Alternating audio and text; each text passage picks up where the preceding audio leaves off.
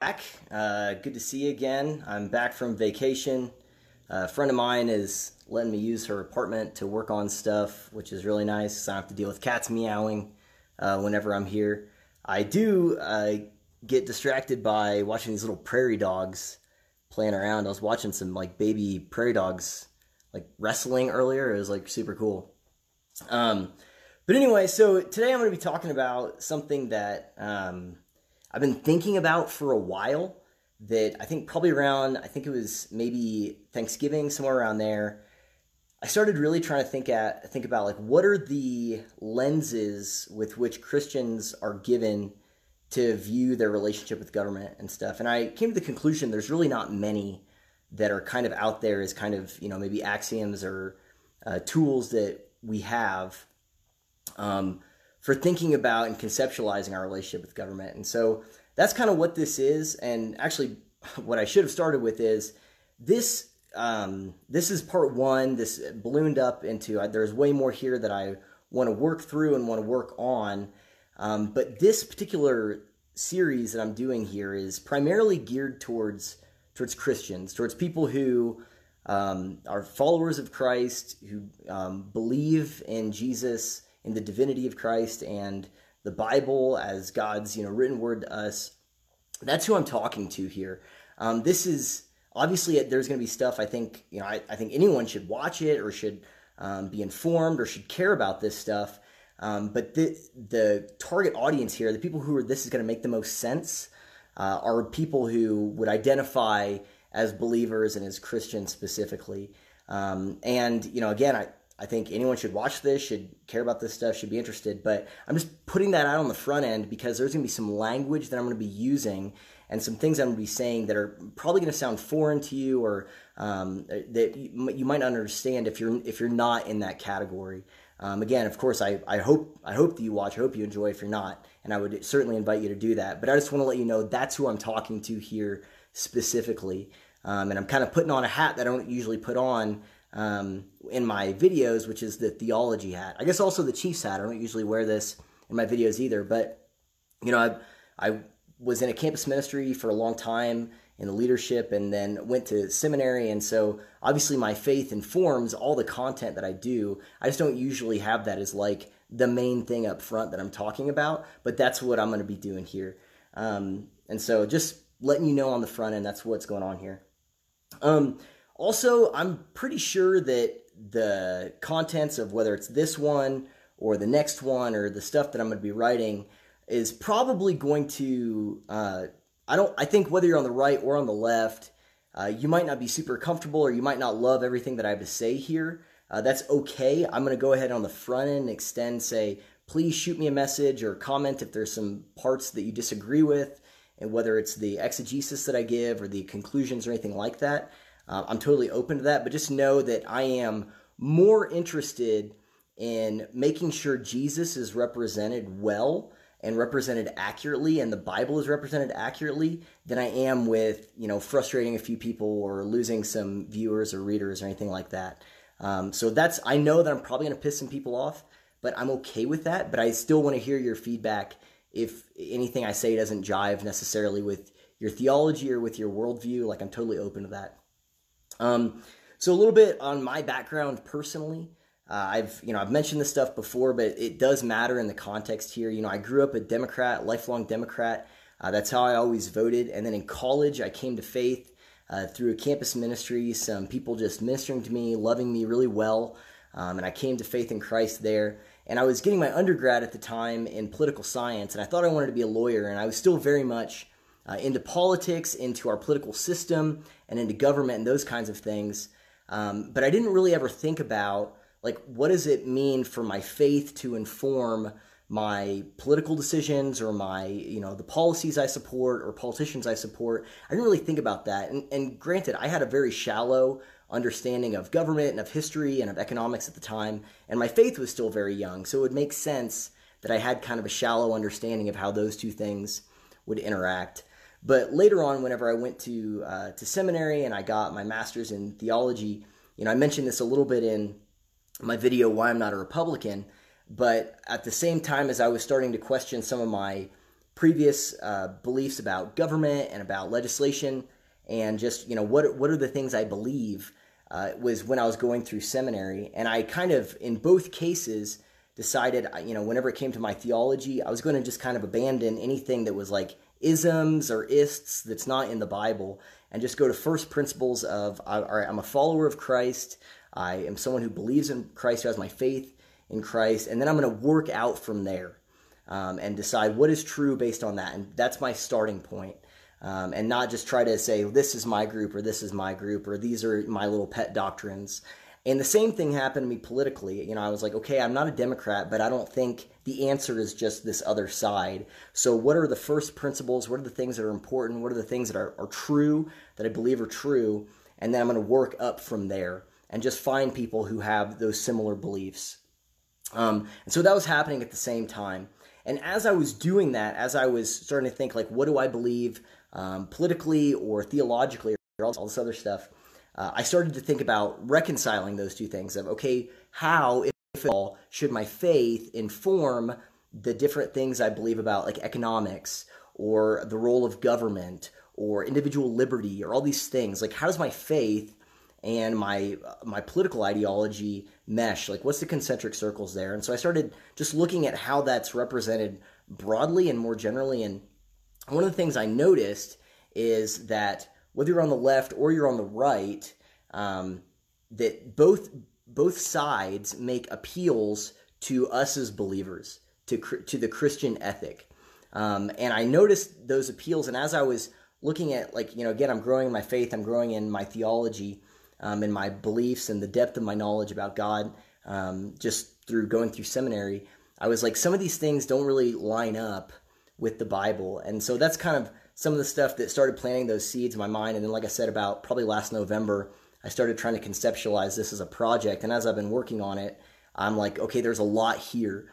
Um, and so, what we're going to be looking at today is just like uh, specifically about legislation and stuff, um, and the different ways in which, like, what are laws?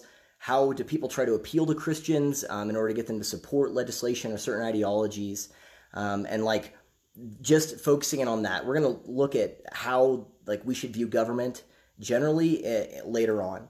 Um, but first, I, I when I first started this, I was looking at okay, what are the different legislative appeals that people make to believers? Like, what are the ways in which whether you're on the political left or political right, they try to appeal to Christians. And I just made a list of here are verses, here are different causes that both, you know, the left and the right try to use to get the votes of Christians. And as I was working on that list, I noticed they kind of basically fell into two different categories.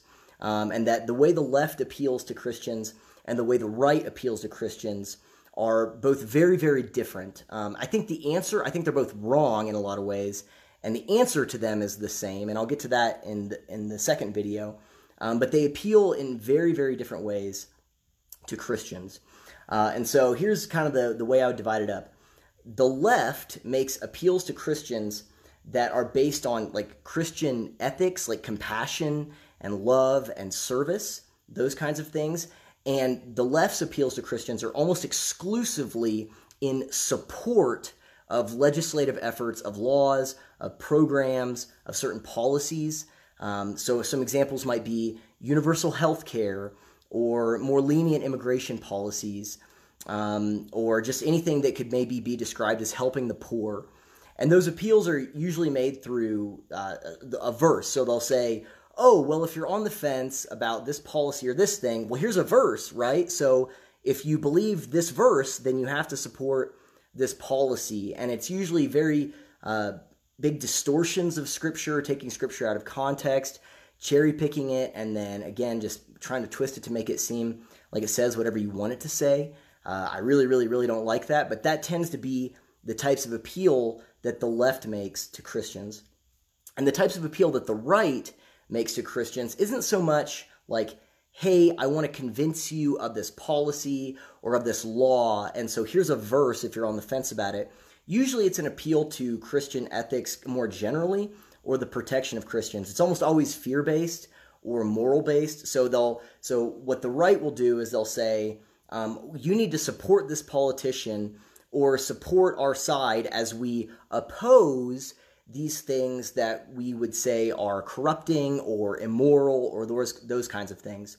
So it's an appeal to Christian uh, morality, but more on the the spectrum of holiness and unholiness, not Christian morality in this on the spectrum of like care and compassion necessarily. So some examples might be um, banning pornography or you know putting like different like the movie ratings or uh, ratings on video games or uh, obviously abortion is a huge one uh, those kinds of things or they also might make appeals to okay support us because we will we protect the second amendment and the second amendment is how you protect your right to live out your faith or support us because we will preserve the First Amendment, and the First Amendment is how you're able to live out and express your faith. So it's not usually appeals to specific scripture necessarily, but just a broad like Christian ethic of, you know, we don't we don't want any immorality or corrupting things, and also we're going to protect your your rights here. Um, so trust us to do that to do that thing. Um, and I and I understand this as well, just like I understand the appeals the left makes. Although I think this, just like the left, a lot of their appeals hinge on distortions of Scripture. I think this appeal hinges on a distortion of our understanding of government and our relationship with government and the role of government and, and some more things like that. But that appeal that the right makes, I'll get into more in the second video. One, because it's a lot easier to address, um, and just like because it it is kind of baked into how we should view our relationship with government more generally, uh, and it's an easier one to address. This one, we're going to focus more on the types of appeals that the left makes uh, that are like, hey, here's this legislation, here's this verse. If you care about the verse, then you got to support the legislation, that kind of thing. Um, and there's two reasons why I want to focus on that here. One is because it's frankly it's more sophisticated than the appeals that the right makes to Christians. Uh, it's it's a lot trickier, and it's there. Like I can see that side of it, and I can see why a lot of Christians would go, okay, yeah, that makes sense. Um, and and also Christians who are earnest in wanting to obey those verses might say, okay, well then yeah, of course, then it makes sense. I'm going to support this legislation. So I think it's more sophisticated. It's also newer, and we're seeing that more on the front end right now, especially appeals to younger Christians than kind of some of the more classic uh, ways that the right would appeal to the Christian population to get their vote. Um, so that's the main thing we're going to be talking about here is the way that appeals are made to Christians to support legislation, policy, or you know different type, types of ideologies specifically. And to be even more specific, I'm talking about appealing to, to cherry picked verses with the implicit or explicit assumption that that appeal will lead to legislation and to like laws being passed okay explicitly we're talking about legislating the way that we might uh, live out some of these verses. Okay, so that's what I'm talking about. I want to be very explicit about that. All right, so the first thing that we have to ask ourselves is what is a law? Before we can get into any of that, let's ask what is a law? And the reason why I ask that is because, like I just said, you can't really conceptualize like what it looks like for you to filter your faith into legislation and policymaking if you don't really know what that is in the first place. And Wikipedia is something that you know it's hit or miss on in terms of whether you're reading something accurate or whether you're not. But their page about just the philosophy of law and jurisprudence is actually really interesting um, because there there is a long, rich history of people debating exactly what constitutes law, what constitutes the purpose of laws, all of those things. And so I would highly recommend that um, just digging into some of that philosophy of law um, on your own. Obviously, none of you are probably going to do that, but I still have to throw it out there because I think it's interesting. Um, but the reason why it matters is because a law is something we all have to adhere to. And the definition they give, like at the very beginning of that page, um, is that a law is commonly understood as a system of rules that are created and enforced through social or governmental institutions to regulate conduct. So it's important because you know a law is something that regulates the conduct and the behavior and the actions and the funds of every citizen once it's passed. Right? That's what a law does. Is it's a unilateral like uh, application of certain ethics or certain like just policy and programs. And I think one of the mistakes that Christians often make is they think of like laws being passed really only in the context of like laws that prohibit certain behaviors. So laws that prohibit murder or theft or those kinds of things.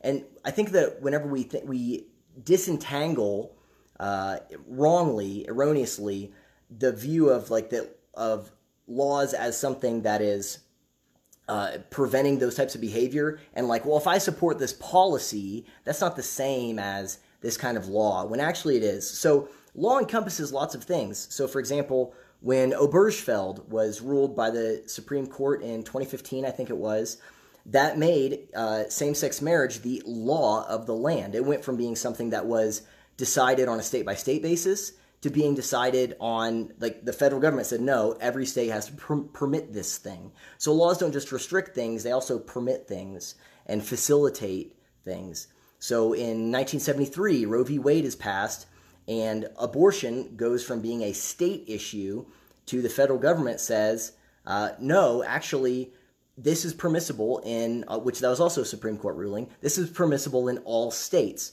So legalized abortion became the law of the land. In 1935, FDR signs the Social Security Act into law. It becomes a law that creates this Social Security program that now all taxpayers are mandated to pay into. If you look up who has exemptions from paying into Social Security, it is the smallest fraction of the smallest fraction of the population. So once that became a law, you no longer have a say in whether or not you're going to pay taxes for that program. It's been decided. You don't like you don't have a, you don't get to divide up how you pay your taxes. So laws also determine the where your tax dollars go. So you are forced to fund something in a sense whenever these types of things are passed, right? Like you don't get to pick and choose. One of my favorite movies, Stranger Than Fiction, you know, Will Ferrell and Maggie Gyllenhaal. If you haven't seen it, I, I haven't seen it, I highly recommend it. You know, and he's this accountant and he's auditing her because she only paid part of her taxes. She says, "Well, I didn't want to pay the part that funded wars and government surveillance and stuff, so I didn't pay that part." He's like, "Yeah, that's not how this works. Like, you got to pay all your taxes, even if you don't like where it's going." So that having that understanding of what it means to support legislation and to support laws is really, really important for our conversation here because what I'm not saying is that you can't support legislation. Like as a believer you can't support medicare for all or you can't support you know these certain programs or policies or whatever. What i am saying is is it appropriate to use certain verses as the hinge in which this your support or anyone else's support for that matter uh, for certain legislation uh, like what hinges on it right so that's what i'm talking about and that's why it's important to establish what that is so we're going to look at two examples um, of verses that are used to kind of support different kinds of policy, different kinds of legislation, or different kinds of ideology more generally. And where people will say, and like these aren't verses that I just came up with. I was lo- looking up, researching appeals to Christians for certain legislation, and these were some of the more common verses that I found referenced. So I'm like, okay, is this does this verse do what they want it to do? So that's where I got these from. There's lots of others, and also as a side note, I plan on I, I have it largely made. I just need to kind of edit it and, and get it to where it's more streamlined.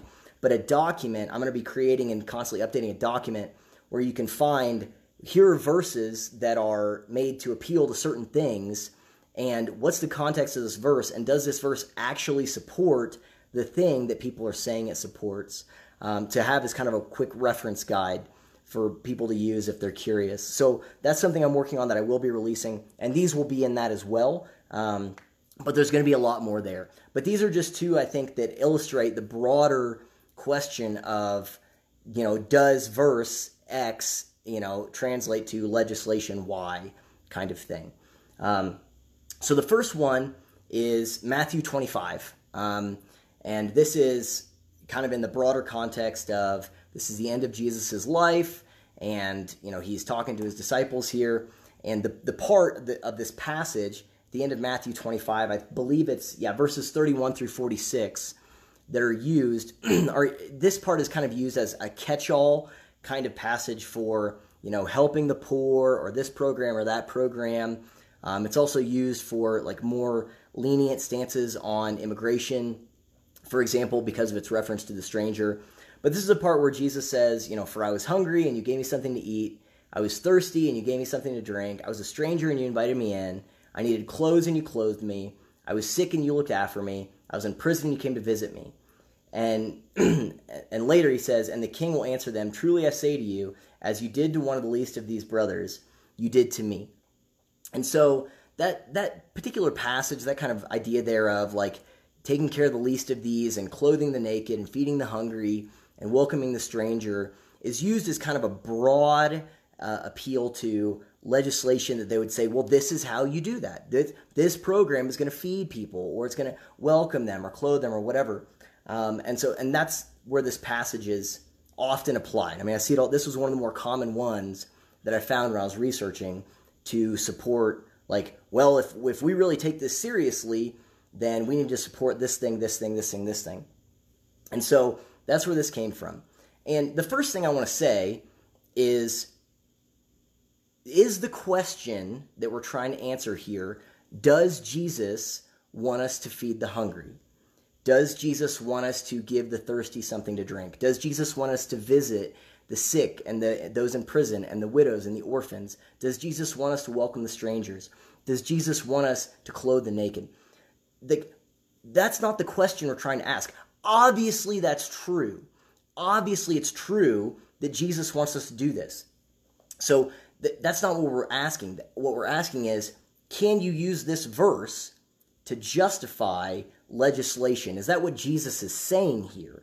Is, is he saying to obey me in this is to legislate whatever things that will supposedly, you know, maybe do this thing? Okay? So that's what we're going to look at. So, first, the context. Like I said, this is at the end of Jesus' life. Uh, this is, he's a pretty close, he's a few days out from being arrested and crucified he has come into Jerusalem and he's been, you know, preaching and talking, you know, basically th- this particular day, he spent most of it at the temple just debating really the scribes and the Pharisees and the Sadducees and the lawyers, and they're trying to test him and test his authority as a teacher, or just they were still figuring out what he was, but they were trying to test him to delegitimize him. So he spends all day doing that, and then he retreats back and he goes to the Mount of Olives um, which is a decent but not that far of a walk from the Temple Mount. And that's kind of his, you know, his relaxed place. That's where he goes to decompress, get some time with the Father. And that's where he's at. And his disciples go and follow him. And they ask him uh, a question. It says in, in private, in secret. So this is a question that his disciples are asking Jesus. And they ask him about the end times, really. They ask him what's going to look like when he comes back, when he returns. And so th- this is this passage is kind of the end of a broader passage It's really just eschatology. That's he goes into what's you know what what are the things, what are going to be the signs of the times that Jesus that his kingdom that he's coming back, that his kingdom has come, right? And this passage he talks about like and really this is like revelation type stuff where he's talking about final judgment really and he says, you know, at the end all the people are going to be gathered and there's going to be a group of sheep and a group of goats.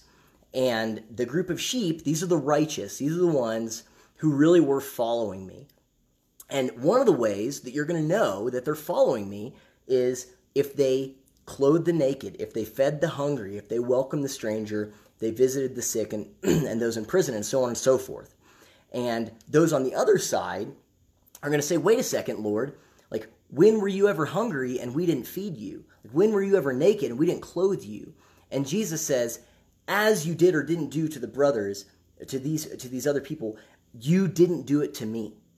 And so what he's really saying here is that these types of acts of service are really just acts of worship of Jesus that are an overflow of our relationship with him.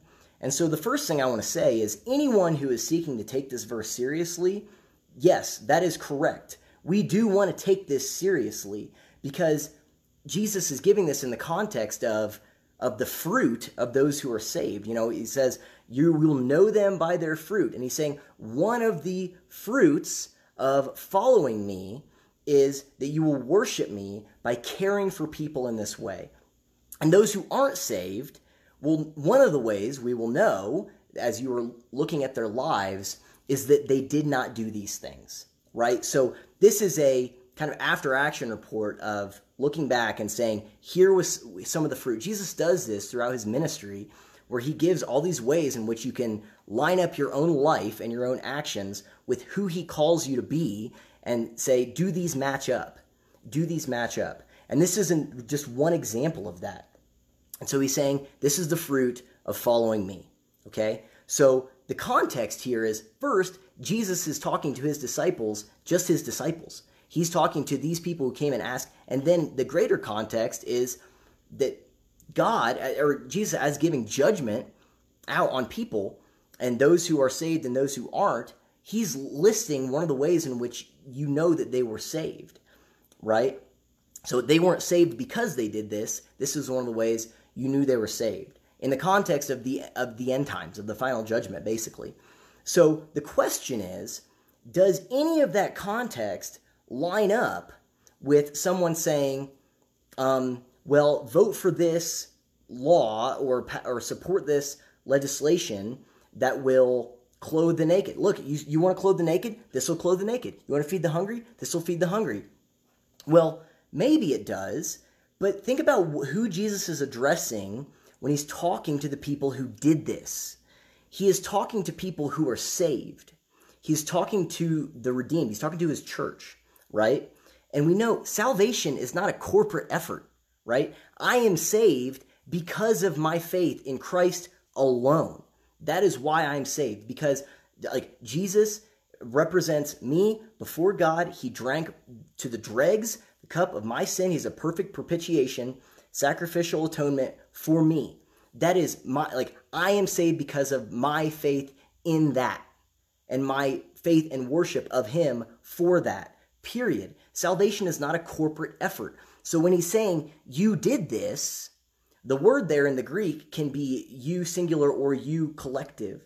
But when he's saying you did this, if he's talking to those who are saved as a, as a, a matter of fruit for their salvation, he's saying you chose to do this. You were saved as an individual, and as an expression of your individual status of being saved, you did this. Now, you might have partnered with other believers who had that same vision, who had that same conviction, but that that's not the same as um, making everyone else do that, right? So this is a, a, an individual expression of worship that you might do with other individuals who are also seeking to worship Jesus in that same way. Okay, and it's and the context is the people who did it are those who are saved, and so obviously we're not saying that it's salvific if you you know that you by salvific I mean that it is a saving act if you support a, a law that says it's going to feed the hungry. If that was true, then what you're really saying is anyone that pays taxes to go towards that program is now just saved, whether or not they believe in Jesus. And I, I know that sounds silly, but I'm saying that's the implication. All right. So the context is he's saying this is how you lived out your faith, period. All right. So to say that we should now legislate that and force everyone else to do that on a collective level, widespread, everyone has to do that. That's not, that doesn't match with what Jesus is saying there. So that might sound a little confusing. If, if, if I didn't articulate that well, I understand. Um, you can ask questions uh, in the comments. But the main thing is that whether or not you understand what I'm saying, the context of this is, I'm saying that it doesn't make any sense to use it to, it's taken out of context to say, well, it, you know, th- this verse means that you need to support this law because it's going to feed the hungry, uh, or at least so we claim right? That that's the main point of what I'm saying here. Is this verse is taken out of context completely. I mean, this is this is end time stuff being used to justify welfare programs. Doesn't make any sense.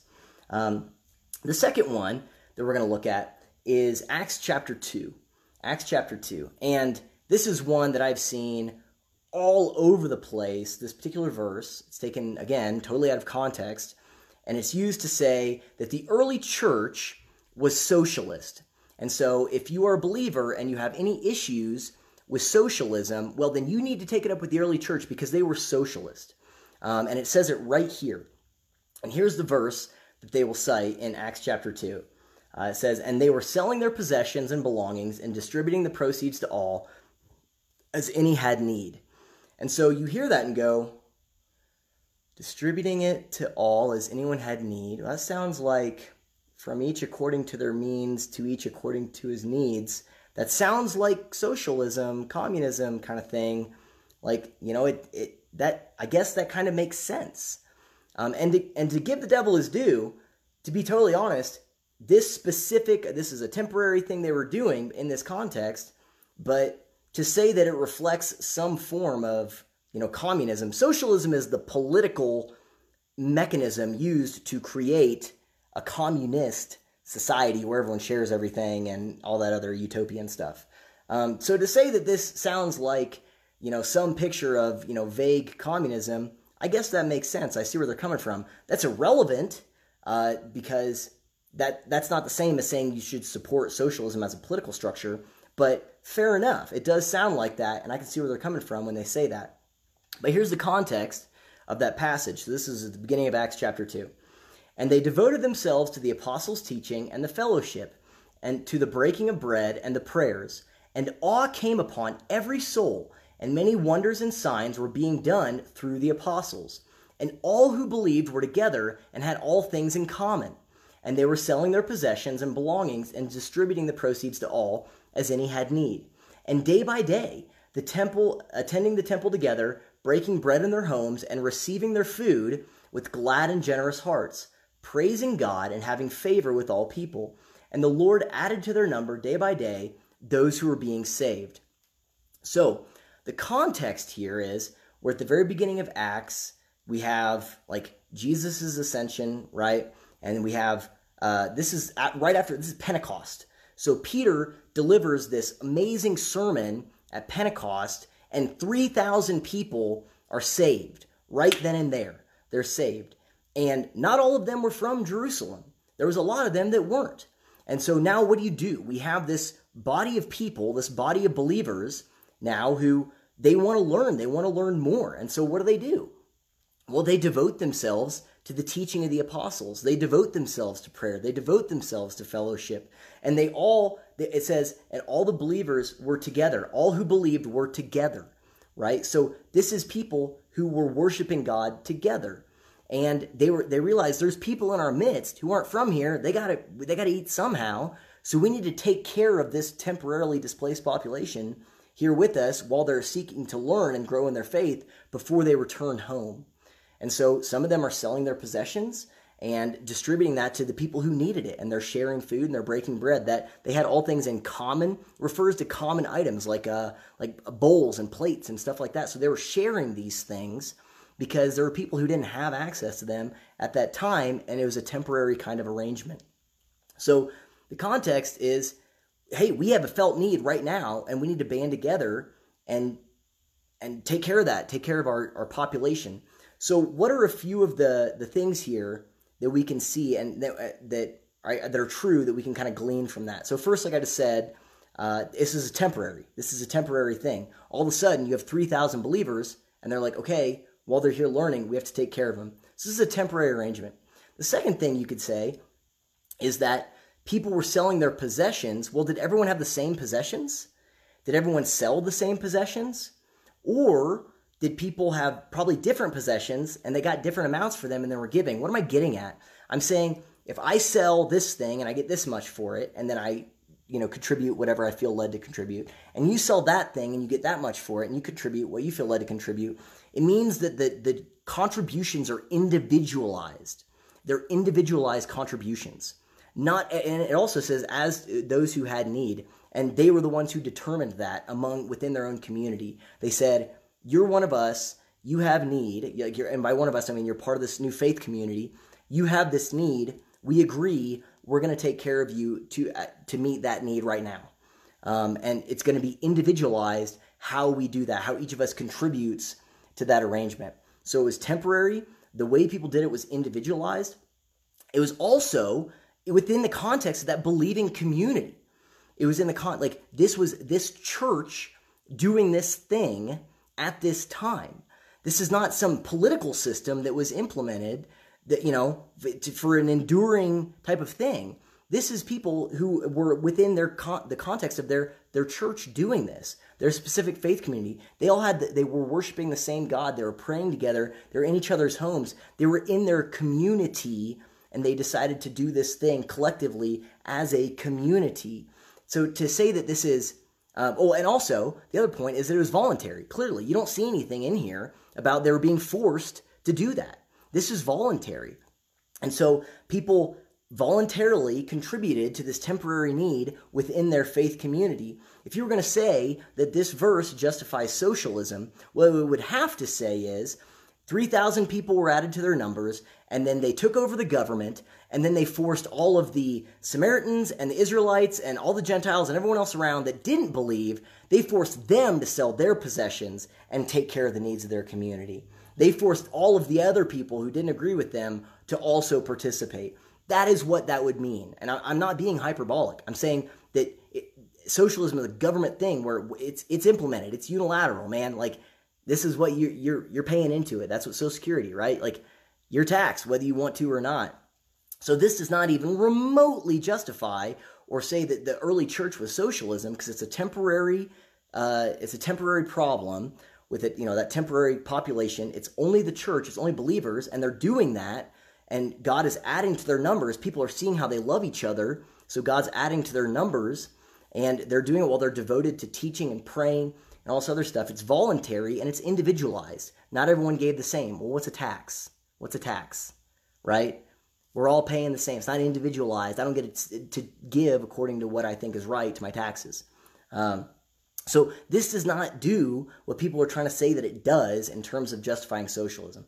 Um, and so, and these are just two passages, two of many passages that are taken out of context to support different um, ideologies or different policy proposals, so on and so forth. All right. So the last thing we're going to look at is what I what I want to do, uh, or what I don't want to do, is question the earnestness or the sincerity of so many believers, especially like ones that I know who say, "But but this does matter to me. I do want to do. Th- I do want to feed the hungry." I do want to feed the hungry. Like, I take that seriously. Like, I'm not so cynical that I think the only people who would use these verses to justify supporting legislation is that it's just like politicians. Like, I don't think that at all. I think that there are believer, genuine, true believers who will you will apply these and say the way that I live out obedience to this or my personal conviction is to support this legislation. Okay, um, and so I don't want to doubt that sincerity. So I want to address if you're if you're a believer and you say, but I do care about this, I do want to do this. Like, okay, you're saying it's not legislation, so then what is it? What is it? Well, fortunately, we have a perfect biblical example of what it looks like for a group of believers to get together and put their put their money where their heart is. I mean that's really what that is, right? Like when you're saying, "Well, I want to do this," And legislation is really like we're going to pay taxes towards it. So, how do you do that? How do you go about doing that? How could you find other believers who want to do the same thing? Like, okay, well, what's an example? So, if you go to Second Corinthians, chapter, the book of Second Corinthians, it's a really interesting book. So, we have a really perfect example of this. So, to give some context here, Paul has a really a complicated relationship with the church in Corinth. Um, the first time he was there, it didn't go so well. There are some people that opposed him. Um, he had some enemies. He had some people that were speaking out against him, people that were saying, like, questioning his validity as a teacher, questioning his authority to teach. And one of the things that Paul was doing in his travels is he was, because he visited different churches, he visited Macedonia and Corinth and a bunch of others, is that he was taking up an offering to support the church in Judea. Um, so he's up in Greece and he's taking up an offering to support the church uh, back in Judea. Um, and so in Second Corinthians, the first part of that book is he spends quite a while addressing those who would challenge his authority. And because there are people who are questioning like his motivations for wanting to take up this offering for the church in, in Judea. And then in chapters 8 and 9, he specifically addresses that offering and he, he goes back and he lays out like remember because they had talked about it like a year before um, and so he's encouraging them to follow through with what they'd promised. So in 2 Corinthians uh, chapter 8, if you want to start at the very beginning, says, We want you to know, brothers, about the grace of God that has been given among the churches of Macedonia. For in severe tests of affliction, their abundance of joy and their extreme poverty have overflowed in a wealth of generosity on their part. For they gave according to their means, as I can testify, and beyond their means, of their own accord, begging us earnestly for the favor of taking part in the relief of the saints. And this, not as we expected, but they gave themselves first to the Lord, and then by the will of God to us. Accordingly, we urge Titus that he that as he has started, so he should complete among you this act of grace. But as you excel in everything, in faith, in speech, in knowledge, in all earnestness, and in our love for you, see that you excel in this act of grace also. I say this not as a command, but to prove uh, by the earnestness of others that your love also is genuine. And later on, he says, So uh, he said, uh, I give you my judgment. This benefits you, who a year ago started not only to do this work, but also to desire it. So now finish doing it as well, so that your readiness in desiring it may be matched by your completing it out of what you have. So the first thing Paul is doing here is he is saying, first off, I want to tell you about what's going on in Macedonia. Like the the Macedonians have been so generous and God has been blessing them through that. And it's an encouragement. Like, your faith is an encouragement to them, and I want their faith to be an encouragement to you. And then he also says, like, this is something that you a year ago started like I talked about it. I brought I brought you this idea of giving to that church and you started to think about that and you started and he says you started to desire it. So what this is is an act of completing that desire and that maybe conviction that God laid on your heart. And another thing that Paul says that's really important here is whenever he says as you excel in everything, in faith, in speech, in knowledge, in earnestness, in our love for you, see that you excel in this act of grace as well. And so, what it seems like he's indicating here is that giving, giving to ministry, giving to the spread of the gospel is actually part of your spiritual maturation. It's part of your growth as a believer. And so, the first thing I want to say is I want to, um, I want to affirm any person any believer who's like, yeah, but I want to give, I want to participate. Like, I think these programs are good. I think this is a good thing. Like, I have this conviction and I want to give. I want to put my my money where my heart is. So I want to affirm that and say that's that's not just a good thing. I think that's a biblical thing. I think that's you know required of us really in our walk with Christ. You know, my wife and I we have different ministries that we give to because we support what they're doing, because we think it's a good thing, because we are we are delighted to partner with them in that. You know, it, it is cheerful to do that. And I'll get more into that here in a little bit. But what I'm saying is, I think this is a good, it's a natural outpouring of your faith. And so then the question is, if you want to do that, and it's like, okay, well, you're saying we don't, the legislation isn't it. Well, then what is it? Well, here's Paul is saying, here's something that was put in front of you. Here's something you said you wanted to do. Um, and now I think you should do it. I think you need to follow through on that. But what's that look like practically? What's that look like practically? So if you go to chapter 9, he starts uh, he says, So I thought, starting in verse 5, so I thought it necessary to urge the brothers to go on ahead, to arrange, uh, uh, go on ahead to you and arrange in advance for the gift you have promised, so that it may be ready as a willing gift, not as an extraction. The point is this whoever sows sparingly will also reap sparingly, and whoever sows bountifully will also reap bountifully. Each one must give as he has decided in his heart not reluctantly or under compulsion, for God loves a cheerful giver. And God is able to make all grace abound to you, so that having all sufficiency in all things at all times, you may abound in every good work. As it is written, He has distributed freely, He has given to the poor, His righteousness endures forever. So, what's Paul saying here? He's saying, well, here's what it looks like practically for you to act out on or act act out this conviction of wanting to give to this cause. First off, he says, I'm going to I'm to distance myself from the people who are collecting it. So it doesn't feel like it's under um, extraction, which is the, the, Greek word there is also for greed. Um, that it's not like you don't feel pressure to do it. Like this is something that's that's on you. It's on you guys to kind of decide how you want to do that. Um, so that's the first thing that he says. Second thing is he says that the, each person must give what they have decided in their heart to give, not under compulsion or reluctantly.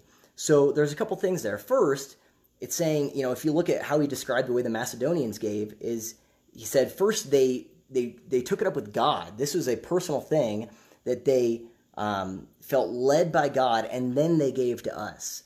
And so I think he's describing that same thing here. He's saying that, you know, whenever you're thinking about in your heart what you feel led to do, that's part of your inner dialogue with God of, okay, God, I you know, I feel like I might want to participate in this. Like, what do you think? What's going on? What are you laying on my heart? And just being open to that. So Paul's saying, first of all, this is not again an individualized thing that is an expression of your individual relationship with Christ. And the next thing he says is that it can't come from compulsion. Compulsion is force. You, you can't feel compelled to do it. That's one of the reasons why Paul didn't go in the first place. He wanted it to be ready when he got there. He didn't want to be there whenever it was collected because he didn't want it to even seem like there was any pressure to participate. So it can't be under compulsion at all. This is an individual act of worship that you know is between you and Christ. And he says, and it can't be out of reluctance either. Like in other words, you can't be skeptical about whether or not this is a good thing to give to. Like if you're on the fence, if you're like, yeah, I'm not really sure about that, then you know you need to go back and check in with that inner dialogue, gather more information or whatever. But there shouldn't be reluctance or hesitancy there. And he says, conversely, God loves a cheerful giver. They need to be cheerful. They need to be excited about it. Like I was saying, my wife and I, we have a few different uh, people that we partner with in ministry to give because we're excited about what they do. Like what they're doing to spread the gospel is so huge and so amazing, and we are excited to give to that. Like, and so we are cheerful about that. We're not reluctant. If I was sitting there going, uh, I don't really know if this is a good thing, then it wouldn't be good for us to give in that situation. So it has to be something that they're at peace with. So it comes from an individual relationship with Jesus. It's an outflowing of that inner dialogue, and it can't be under compulsion, and it can't be out of like, I don't really know. Um, and you need to be excited about it. You need to be happy about it. So, what's the example here? Well, the example is we have a group of believers who had an idea presented to them that a lot of them said, Yeah, actually, I want to do this. And as they prayed about it, God grew their heart. They started to desire that thing. And then there's the, the other side of it. Paul says, Okay, like let's let's complete that act of grace and but this is an individual thing this is an individual thing. Like this happens today also. Like i believe it's the um, the sbc any church that's part of the sbc ha- takes up a, a collection once a year for the internet i think the international mission board imb maybe. Um, and so all of their churches like the pastor or they'll have like a video or something and they'll say all right this is the time of year whenever we give to international missions. And you know they might play a video or something like that. And then there's a collection taken up specifically for that and then that church sends that money to the you know the headquarters and then they use that to fund international missions. Like this is a thing we see today. That's exactly what paul's describing here is people you know just as they feel led giving right? So here's the question. This is a really really good example of people caring about a cause wanting to take it seriously and then wanting to fund it and, and partnering with other believers who feel the same. Is this the same as passing a law to legislate your personal conviction? Because that's the thing that we're really talking about here. If you say, well, this verse, like the way that we do that is with this program or this law, and if you don't agree with this law, then you don't care about this verse. You know, this is my conviction, and I want you're trying to make everyone else like adhere to your personal conviction. Like it's a good thing that you have that conviction. It's a good thing that God put that on your heart. But that's not the same as forcing everyone else to do it. That'd be like if I said, I love Wycliffe, Wycliffe Ministries. If you haven't heard of it, they're amazing. They do Bible translation. They're translating the Bible in all these different languages so people can read the gospel in their native tongue. And if I said, I love Wycliffe so much, I want to make sure that the government forces everyone out of their taxes to donate to Wycliffe.